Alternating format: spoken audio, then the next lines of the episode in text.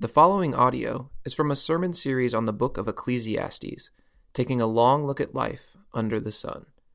For more information about Sacred City Church, please visit sacredcitychurch.com. Hear the word of the Lord from Ecclesiastes chapter 8, verses 1 through 17. Who is like the wise, and who knows the interpretation of a thing? A man's wisdom makes his face shine, and the hardness of his face is changed. I say, keep the king's command because of God's oath to him. Be not hasty to go from his presence. Do not take your stand in an evil cause, for he does whatever he pleases. For the word of the king is supreme, and who may say to him, What are you doing? Whoever keeps a command will know no evil thing, and the wise heart will know the proper time and the just way. For there is a time and a way for everything, although man's trouble lies heavy on him. For he does not know what is to be, for who can tell him how it will be? No man has power to retain the Spirit, or power over the day of death. There is no discharge from war, nor will wickedness deliver those who are given to it. All this I observed while applying my heart to all that is done under the sun, when man had power over man to his hurt. Then I saw the wicked buried. They used to go in and out of the holy place and were praised in the city where they had done such things. This also is vanity, because the sentence against the evil deed is not executed speedily. The heart of the children of man is fully set to do evil. Though a sinner does evil a hundred times and prolongs his life, yet I know that it will be well for those who fear God, because they fear before him. But it will not be well with the wicked, neither will he prolong his days like a shadow, because he does not fear before God. There is a vanity that takes place on earth, that there are righteous people to whom it happens according to the deeds of the wicked and there are wicked people to whom it happens according to the deeds of the righteous. I say that this also is vanity. And I commend joy, for man has nothing better under the sun but to eat and drink and be joyful, for this will go with him in his toil through the days of his life that God has given him under the sun. When I applied my heart to know wisdom and to see the business that is done on earth, how neither day nor night do one's eyes see sleep, then I saw all the work of God, that man cannot find out the work that is done under the sun. However much man may toil in seeking, he will not find it out. Even though a wise man claims to know, he cannot find it out. This is the word of the Lord. I'm excited to be digging into this this morning. If you are new, we preach verse by verse through books of the Bible, and we are in the book of Ecclesiastes. It is one of the strangest and most difficult to interpret books in all of the Bible. And the reason it's so difficult primarily is because, well, one, it was written 3,000 years ago. And two, it's a genre of literature that we don't even, it's not even around today. You don't have books of wisdom. Um, you know, proverbs and things like that. It's just a, it's just an ancient form of literature. And so sometimes it's really difficult to interpret. And so we're working verse by verse through it because we think there's a lot of good to be found there. Um, there's actually some gold in this book. And hopefully, if you've been with us over the past few weeks, you've found some of that. And I'm going to pray this morning that maybe we would discover some today as well. Father, we come to your word in need. We need the Spirit to help us understand it. We need all of our faculties. We need uh, the discipline to, to sit and the self control to be present here and not to let our mind wander, to get up and go to the bathroom, to try to get another cup of coffee, to do all the things that we do to, to distract ourselves. We need to be here right now in this moment. Would you grant us that? We also need the Spirit to help us just um, experience what you want us to experience in this moment. That it's not just something you want us to know, but it's a God that you want us to meet. And so I pray that you would help us do that. And Father, for me, the preacher, I am a sinful man myself, and I have my own, you know, problems and issues. And so I ask that you would hold me at bay, that you would speak through me, that you would not let my own personality hinder what you would have to say this morning. For you love your people and you want them to hear your word in truth and experience your love in reality today. And so I pray that you would do that for your glory and our good in Jesus' name. Amen. Well, Solomon is beginning this section today. We're in chapter 8, so get your Bible out, chapter 8, verse 1. And he begins like this Who is like the wise? And who knows the interpretation of a thing? It's interesting. Who knows the interpretation of a thing? Who knows what a thing means? If you know anything about life, life is what happens to you, right? People have said it like this life is 10% what happens to you and 90% of how you respond to what happens to you. What Sol- that's Solomon's way of saying, who knows an interpretation of a thing? I can experience something, but the way that I interpret it often determines how I respond to it, right? The way I interpret a setback interprets how I respond to it. Whether I work harder to overcome it or whether I give up in despair often is determined by my interpretation. And so Solomon is starting off right away today on this topic of wisdom once again. And, and, Solomon, he's not a formal teacher like we have today, he's a philosopher. And so philosophers, they teach by asking good questions. And this question is meant to cause us to stop and think. And today's topic, of course, is wisdom. And this has been a theme that he keeps returning to in this book. If you remember from chapter 2, Solomon says, So I turned to consider, to study wisdom, folly, and madness. These are three categories of human living. Last week he said in 719 that wisdom gives strength to the wise man more than 10 rulers who are in a city. So it's clear that Solomon wants us to choose wisdom. He wants us to live wisely. Proverbs chapter 4, verse 7 in the King James says this Wisdom is the principal thing. Therefore, get wisdom, and in all your getting, get understanding. Solomon wants us to be able to identify wisdom when we see it, to love it, to desire it, and then to let it shape our life on this earth. For it is far better than foolishness or madness. Now, madness you can think of madness as like crazy, but another synonym for madness is when all hell breaks loose. See, when people live their life not according to wisdom, foolishness is, we know what that is pretty much, doing foolish things.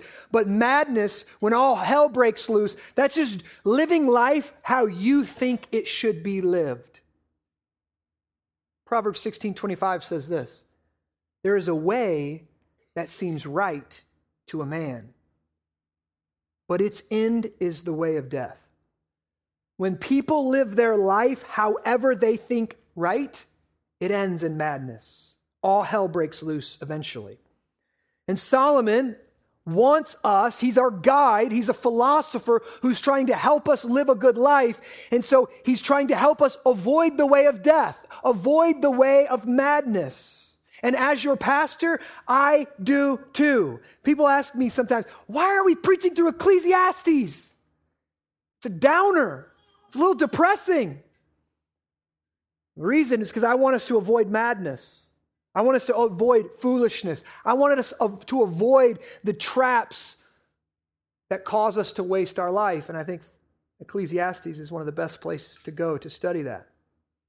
But here's what's interesting. As Solomon is teaching us to pursue wisdom. He's about to show us wisdom is not enough to live a full and satisfying life under the sun. See, here's the kind of the quandary here. here here's the hook. We all need wisdom to live in this broken world, but wisdom alone is not enough. The narrow path of wisdom must open up to the great expanse of mystery. Now, what is mystery? In the Bible, that word mystery, it doesn't just mean what we can't understand. Mystery is that which is contained in the secret counsel of God. It's the information that God Himself knows because God has planned all things and God is sovereign over all things. And God in Himself, Father, Son, and Holy Spirit have counseled together and they know everything about everything. And so this secret counsel, this mystery cannot be accessed by human wisdom. It is literally the mind of God. And so Solomon, here it is, spends half his time telling us to get wisdom and the other half telling us earthly wisdom is not enough. You're a parent. This is our job. half of my job as a dad is to drive the foolishness out of my son, to teach him to be wise, and the other half is teaching him wisdom and common sense is not enough. Wisdom will help you keep a job, but wisdom won't get you to heaven, right? And that's what he's doing today. So let's jump into this. Who is like the wise? Who knows the interpretation of a thing? Look at this. A man's wisdom, it's a proverb, a man's wisdom makes his face shine, and the hardness of his face is changed. What's he saying? Solomon's saying, wisdom has an effect on your face. A man's wisdom makes his face shine. The last words of George Orwell, the English novelist, he wrote this in his diary, literally the night before he died. By the age of 50, everyone has the faiths that they deserve.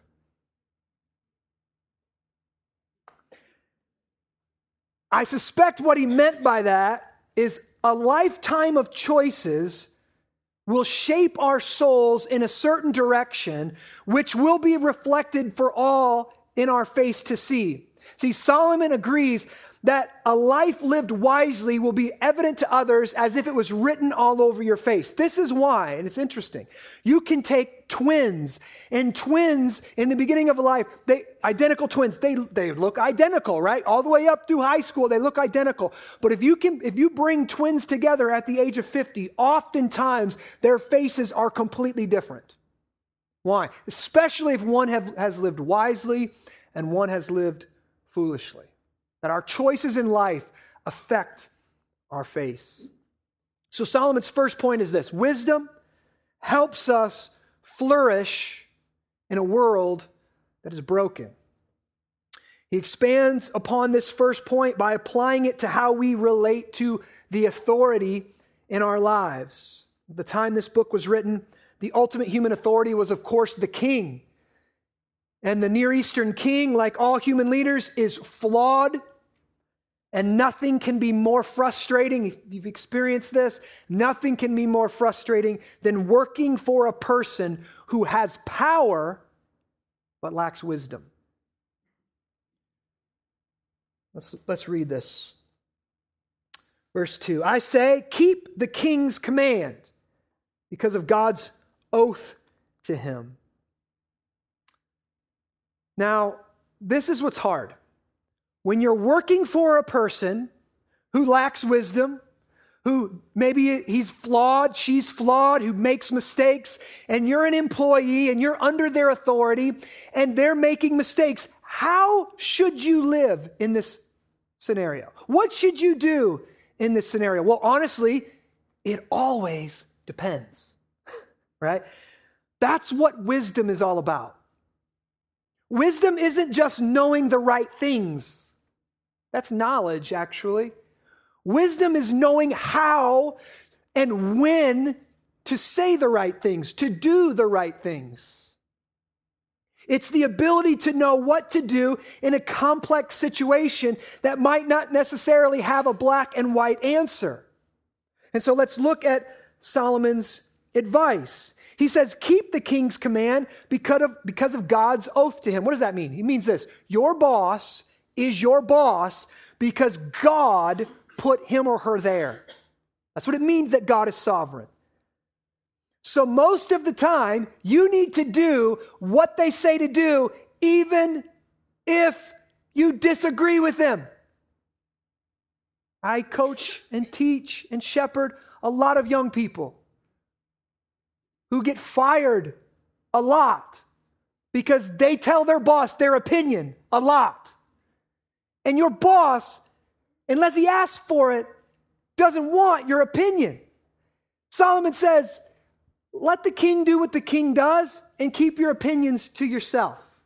It's going to go better for you. But keep looking, keep reading.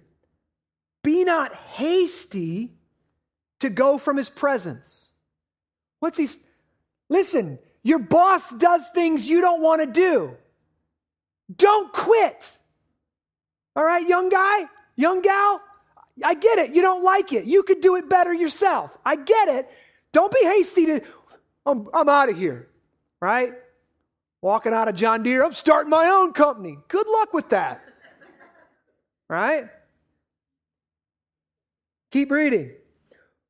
For the word of the king is supreme. And who to say who may say to him, What are you doing? How many times, if not in our vo- voice, in our heart, we've looked at our boss and we've said, What are you doing?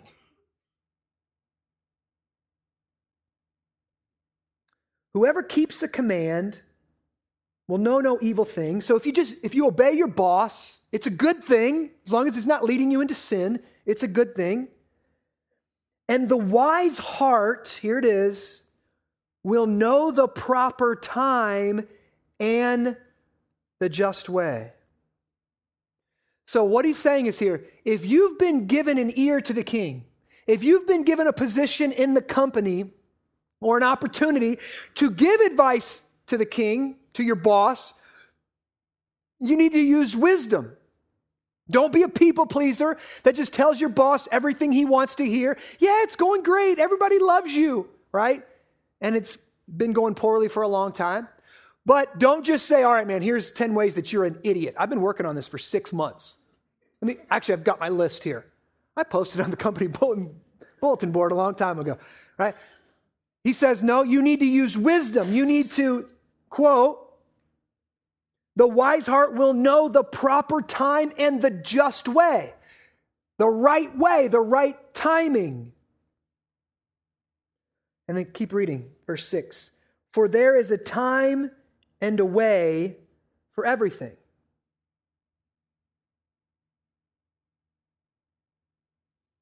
Here's, here is where Solomon he begins to push wisdom to its logical conclusion. And his second point is that wisdom is not enough. See, this, this part reminds us in chapter 3, in that song by the Byrds back in the 70s or wherever it was. You remember that? For there is a season for everything and a time for every matter under the heaven, under heaven, a time to be born and a time to die, a time to plant and a time to pluck up what is planted, a time to kill and a time to heal, a time to break down and a time to build up. What's his point? There's a time for everything. What's his point? There's a right time for everything, but do you know that timetable? Do you know when you should shut up and when you should speak up? Do you know when you should step forward and when you should take a step back? Do you know the right thing to do in the right moment at all times, in every circumstance? Of course, we don't. None of us do. So, wisdom isn't everything. See, Solomon is pushing wisdom to the cliff's edge so that we can learn common sense and earthly wisdom can only get us so far. Yes, we should seek to be wise, but if we follow wisdom, we will quickly realize that it is insufficient for living a life under the sun. Because there is a whole realm right? There is a whole lot of information. There's a whole lot of things out there that's just unknown, unknowable, and uncontrollable for us. Look at verse 7. For man or what, does not know what is to be, for who can tell him how it will be? None of us know for certain what's coming down the pike for us tomorrow.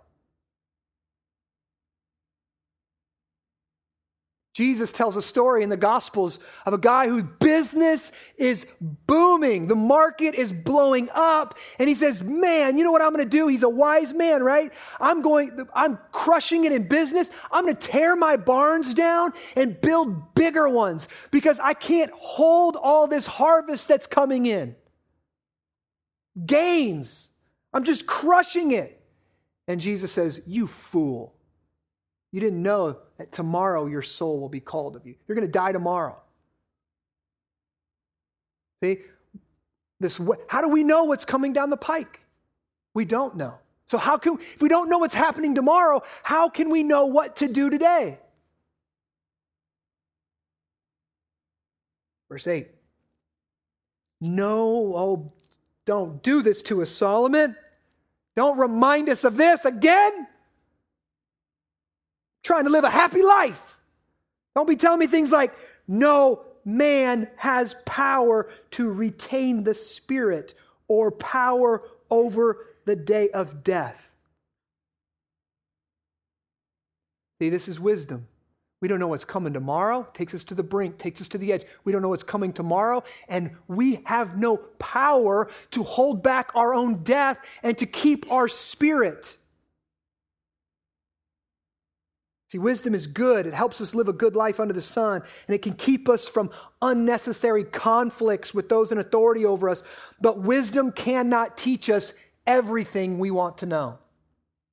It cannot stop death for coming for us, and it cannot hold our spirit back from going where it goes upon our death. Solomon sums up this point for us in verse 16, if you could skip there for us.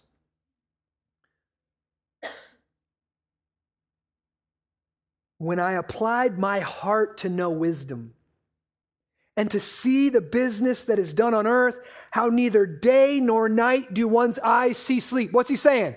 Burning the candle at both ends. He's trying, he's staying up all night, he's searching books, he's reading, he's watching the world, he's doing everything in his power to understand the sum of all things, to understand wisdom, right? He's looking for it day and night. Then I saw all the work of God. That man cannot find out the work that is done under the sun. We can't figure out life through wisdom. However, much man may toil in seeking, no matter how hard you look, he will not find it out. Even though a wise man claims to know, he cannot find it out. You can stay up all day and all night and spend all your energy. You can get all the degrees after your name. I'm just going to tell you this. Many of us have found this out. When I graduate, you know, I'm going to, when I graduate high school, I'm going to have it, right? We graduate high school, we don't have it. When I go to college, I get a degree, I'm finally know something then. We go and we get our, get our degree and we realize, I think I know less than when I started. Then we get, we, many of us like go on and get our master's. I just finished, well, actually finished in three weeks, my master's degree. With, and then the promise of the PhD is out there. And, and you realize after every degree, you, you might have picked up a few tools and a few techniques and you might have gained a few things, but you don't have your handle on wisdom. You don't, you, you're not there. You never feel like I've got this in control. I, I, can handle this. I have an understanding of things. I have wisdom. It's always out there and you can grasp at it, but you can never really grab onto it. Says you're never going to figure it out. Now, this reality, right, leads many people to either despair or distraction. Despair says life is beyond figuring out. Bad things happen to good people, so I'm just going to give up on life and hate God. Distraction says just don't think about it. Shiny thing. Right? I can't figure out life. Why do good things, why do bad things happen to good people and good things happen to bad people? Take a vacation. Buy a new pair of jeans. Just distract yourself from reality. Live life like it makes sense and distract yourself from ways that it doesn't. But here, listen, the path of wisdom is different from both of those. Wisdom, like I said before, is a narrow path that's meant to open up to the great expanse of mystery. Though wisdom cannot answer all of our questions about life, it can lead us to the one who is higher than we are. It can cause us to consider the work of God. And that's what he does here. When I considered the work of God. Listen, when you're looking at life, the only way for you to understand everything that goes on in this world is for you to be God. You would need to be capable of knowing everything, of remembering everything of seeing all things, can you do that? Then you have to admit when a circumstance hits your life that you do not understand, you have to admit you do not know what's best for you right now. This week, as I was shuttling my kids around, taking my son um, to the Sacred City youth. I was listening on the radio to a live stream of the CMT Music Awards, and this young lady, Carly Pearce, uh, she's on there and she's accepting an award for Breakthrough Video, video of the Year. And um, for her song, a song called Every Little Thing. And this song is all about some guy absolutely devastating her. It's about a moment in her life where, in her words, she felt that her heart was ripped out and thrown onto the floor. So, in this song, she's singing about one of the most painful moments in her life. No doubt, a moment that she thought at the time was the worst moment in her life, that she couldn't see past the pain of this moment, that this was all encompassing. Everything about this is awful. How could God or how could a good God, how could the universe, how could anything let this happen to me? She says in the song that she would die just to forget it. No doubt that is one of the promises. It's a lie that suicide speaks to us that if you just end it in a moment, the pain can be over, which is completely foolish because what is to say the pain after death is less than the pain in life? But this is what got me. As she was accepting her award for this song, thank you, everybody. Thank you, everybody. This is a dream come true. Blah, blah, blah, blah, blah, blah, blah, right? Doing the, the whole award speech thing. She ends like this To the guy who broke my heart, thank you. She walks off stage. Now, I want us to think about that for a second. God had both of those things in his mind before she was born. God knew the heartbreak was coming, pain was on its way. And God knew it would cause her to write the greatest song she's ever written that would literally change her life at age 28. There's probably, I don't know, I don't know when this happened. Could have been 15 years old. 13 years later, writes the song about it. See, that is the mystery of God. That's the secret counsel of God that cannot be reached or accessed by our human wisdom. And the truth of the matter is, God is doing this all the time for what is now 8 billion people on this planet. Consider his work. Consider that mystery. See, wisdom cannot answer all of our questions about life for us, but it can lead us to that precipice, lead us to the cliff that we see and we consider the mystery of God. We consider the one who has all things in his mind. He is the one with all the data of the universe. He is the one who is holding it all together and working out everything, every little detail, even bad things. He's working out for the good of those he's called according to his purposes. Now we need to know this. And we need to, to not just kind of intellectually assent to it. Okay, that's nice. We need to believe it all the way down in our souls. Because if we don't, honestly, we will never follow Jesus. the path that Jesus leads us on is not the path of human wisdom. Right? The path of human wisdom is take every promotion, every good opportunity, jump on it. You can do that. Right? The path of human wisdom is what's easiest, what's best, what's most prosperous to me right now in this moment what's easiest, what's most comfortable. That's the path of human wisdom. And that's not the path of Jesus. you asked this young lady, Carly Pearce, 15 years ago, do you want heartbreak or do you want happily forever, happily ever after? Right? 15, what do we say? Happily ever after. We don't know heartbreak could lead to something great, something meaningful, something deep.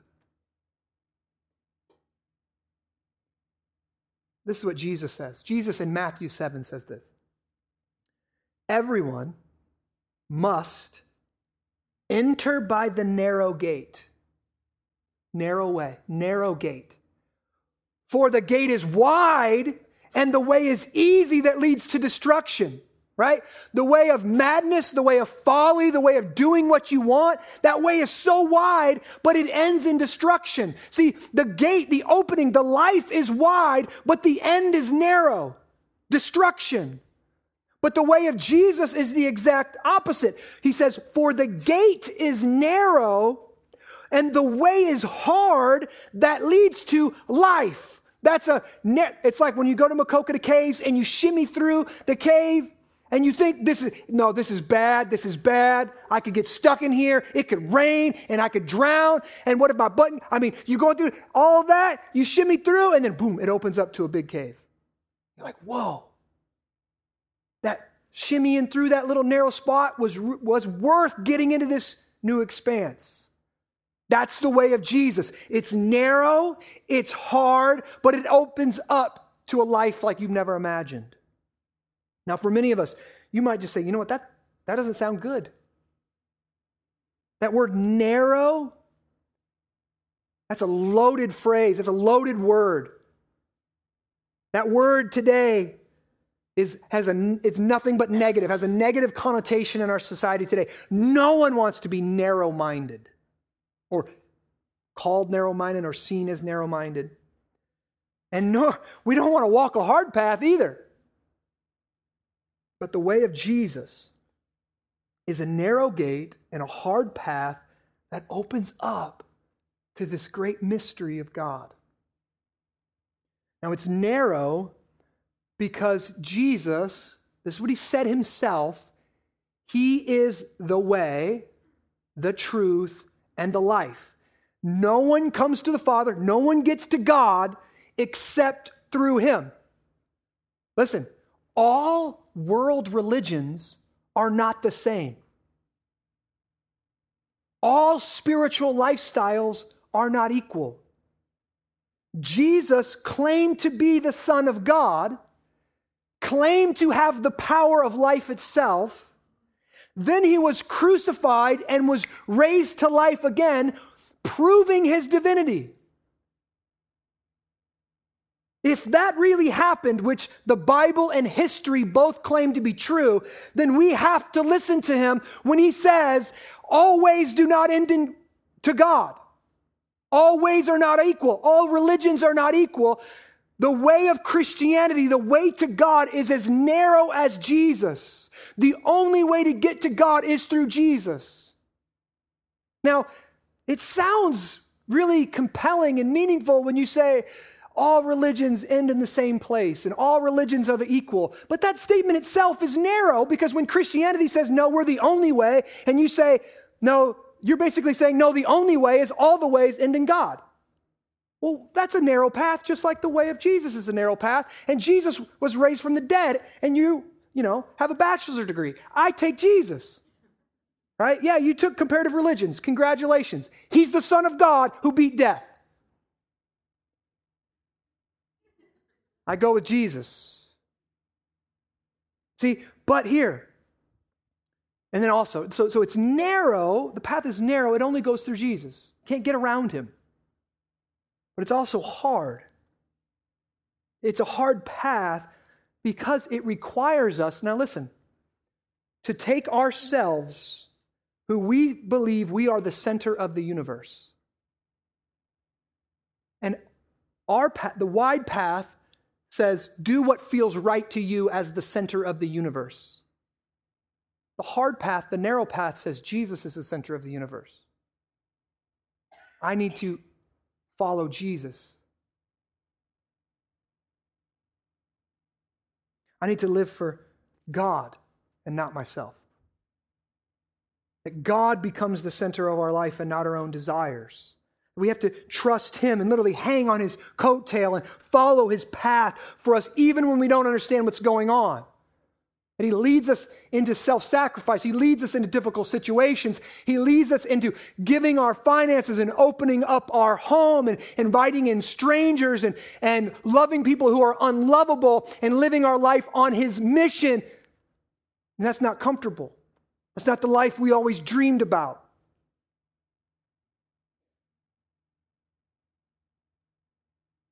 But the way is not narrow and hard for eternity. The way is narrow, the gate is narrow, and the way is hard, and then it opens up to the mystery of God. It opens up to the greatest mystery the world has ever known. And this mystery isn't just going to heaven when I die. No. This is how the Apostle Paul said it the ch- to the church in Coloss- Colossae. Quote, the mystery, hidden for ages, hidden for ages, it means all of mankind searched for the mystery. What's the answer behind all things? All through the Old Testament, all through ancient history, people searched for it, they couldn't find it. But listen, the mystery hidden for ages and generations, but now revealed to his saints. He's saying this when the Son of God came, he revealed something new to mankind. He revealed the mystery that they were all searching for, the mystery that Solomon couldn't quite put his finger on and he couldn't, couldn't quite answer. He stayed up all night searching, you know, taking wisdom to its end, but he could never get to it. What is that mystery? Here it is. To them, God chose to make known how great among the Gentiles, look, are the riches of the glory of this mystery. It's Paul just piling on adjectives and saying, it's really good, it's really great, riches, glory, mystery. Okay, and we're like, okay, what is it, Paul? It's this. Here's the mystery, which is Christ in you, the hope of glory. What is the great mystery? the Son of God, by the Spirit of God, wants to inhabit you, wants to live in you. What is that? That you, sinful, foolish, fickle, frustrated, depressed, never happy, never satisfied, you can have access to the heart of the universe. This is a promise that God Himself will be personally present with His people. See, Christianity is so much different from every other type of faith and every other religion. And I've studied most of them. Every other type of faith says this here's some rules, here's some tips, here's some mantras, here's some things you can do to feel better about your life, mainly therapeutic. Right? Here's some ways that you can tap into a spiritual power. The reason you're not getting the promotion, right? The reason you can't have a child, the reason that whatever it is that's blocking you from what you want is because you aren't doing something right. And here's a tip or a trick or a tactic that can help you tap into this power of the universe and get the life you really want. Every religion is that, except for Christianity. Christianity is totally different. In Christianity, the power comes into you. That's the great mystery. God Himself, as a spirit, unites Himself with us when we trust Christ. See, Jesus and God and the Spirit never promise us easy circumstances. He never says we can escape difficulties if we just use the force, Luke. Right? Use the power out there to manipulate your circumstances. No, no, no, no.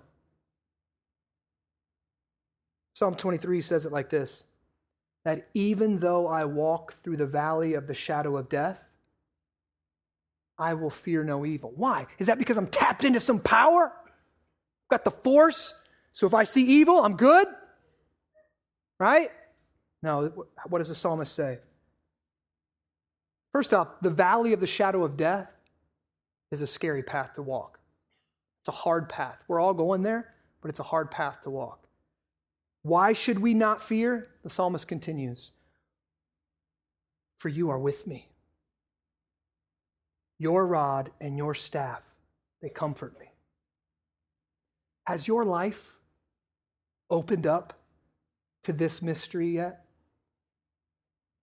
Have you come to the end of human wisdom and considered the work of God?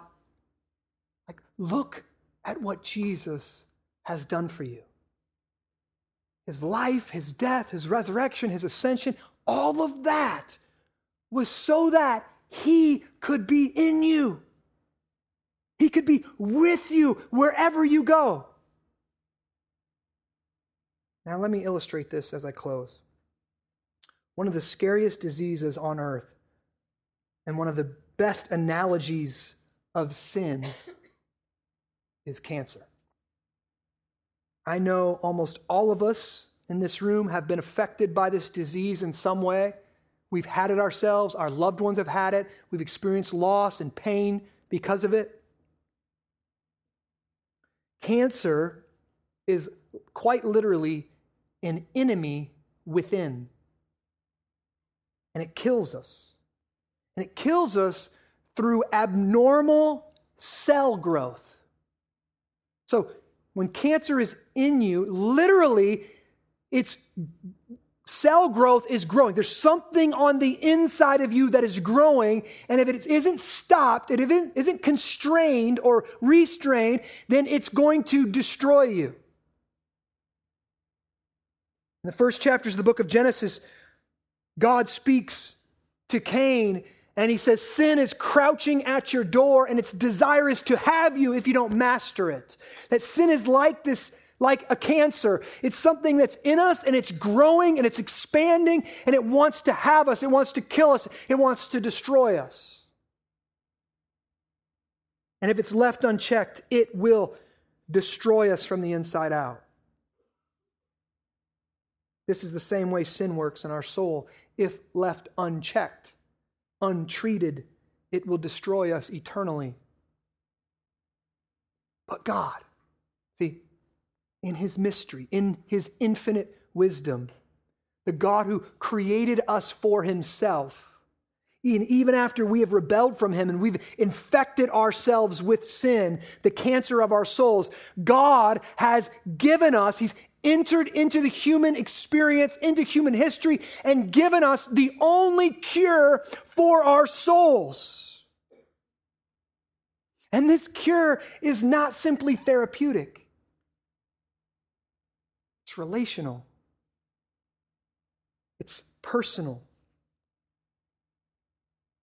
God sees sin in our hearts, in our lives, spreading, growing like cancer. And He doesn't give us a pill. He says, the only thing that will drive that out is me. My presence in you, the hope of glory. So, God, so Jesus, so the Spirit comes into us spiritually. And when he comes into us, man, he's a good house guest. He comes into us and gets to work right away. He starts cleaning, he forgives our sins. He starts straightening and redecorating and rearranging. He begins to heal areas in our heart, in our soul that have been wounded. His love begins to drive out the pain, the, the loss, the bitterness, the shame. His light begins to drive out the darkness in our souls. He begins to purify what we've made dirty, make right what we've made wrong. And Jesus expands, spreads, and grows in our own soul. This is how people change. This is how Christians become different. Jesus comes into our hearts by faith and begins to change us from the inside out into his image. What does that mean? It means you don't just start taking, you know, growing a mullet, right? It's not how Jesus, people always say, he's changing us into his image. We get a picture of like, like what kind of image? Like the hair, the robe? No, no, no the affections of our heart, the characteristics of our soul, the goodness of his personality begins to change us. You can read Galatians chapter 5, the fruit of the Spirit and the specific ways that he changes us. You, where you once were hard and cold, you become more loving as Christ is changing you. See, people who depict and in their mind they think Christianity is just about heaven, they think somehow they can divorce real life from that. I, I, I'm going to heaven, so now I can live however I want to live. You don't understand it at all. If you're not becoming, you're not becoming more like Jesus, you'll never be with Jesus in heaven. If he's not producing and changing you in your soul now, you'll never experience glory in heaven. Christ in you, the hope of glory. My hope is in Christ who's in me, making him, making me into his image right now. And though, man, small measures, right? Stop, start, stop, start, fail, repent, fail, repent, right? That's what it looks like now. But if it's not going on, if I have no problem living in sin, if I have no desire to repent, if I have no desire to live my life for Jesus and take the narrow gate and the hard path, I can promise you, you won't accidentally end up in heaven. God, through His Spirit, Christ in you now, is making you more joyous. He's giving you more peace no matter what your circumstances. He's making you patient and kind and good and faithful, full of faith, full of the ability to trust Him in all circumstances. He's making you gentle. Like today, you're more gentle than you were nine months ago, nine years ago, 15 years ago. He's given you self control. This is how God changes us. Christ comes into us. Has this happened to you? Is this, that's better. Listen, not just past tense. You've prayed the prayer. Get it. Is this happening to you? Are you beholding the glory of God in the face of Jesus and being changed into his image from one degree of glory to the next. That's the promise. That's the mystery of the gospel.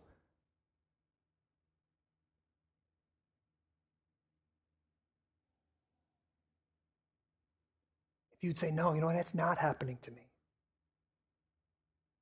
What do you do? You, you confess that, you repent that to God your Father, and you say, Come into me. Renovate this heart, renovate this soul. And if you're a Christian and you're like me, who says, Yeah, I am doing that, but I am frustrated with myself. It's so slow being made in the image of Jesus. It's so slow. It's so painful. We think we've won a victory, and we realize that thing comes back up and rears its ugly head. Our hope is not in our external observation or, or, or, our ability to obey the law, our external things. Our hope is what? Christ in you, the hope of glory. Son of God will make us like himself. He'll do it. And we come to the Lord's table this morning and we're reminded of it. He's already been broken for us, He's already shed His blood for us. It's how far He was willing to go to be in you. Let me pray. Father, I thank you for your gospel. This is good news for us that we can have you in our hearts and our souls by faith. Pray even now you'd give us the faith to believe that. Give us an awareness of your love for us, of your care for us, no matter what we're going through, and we will walk through difficult things. You are with us. Your rod and your staff, staff they comfort us. We come to your table this morning, Jesus, you said that we were to do this as often as we come together to proclaim the Lord's death.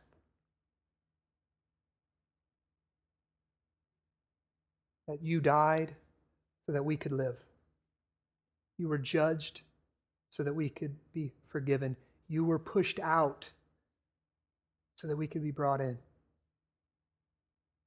You left heaven and came to this earth so that heaven could come into us. Thank you for this. May we confess our sins and turn from them and eat with joy and worship. In Jesus' name I pray. Amen.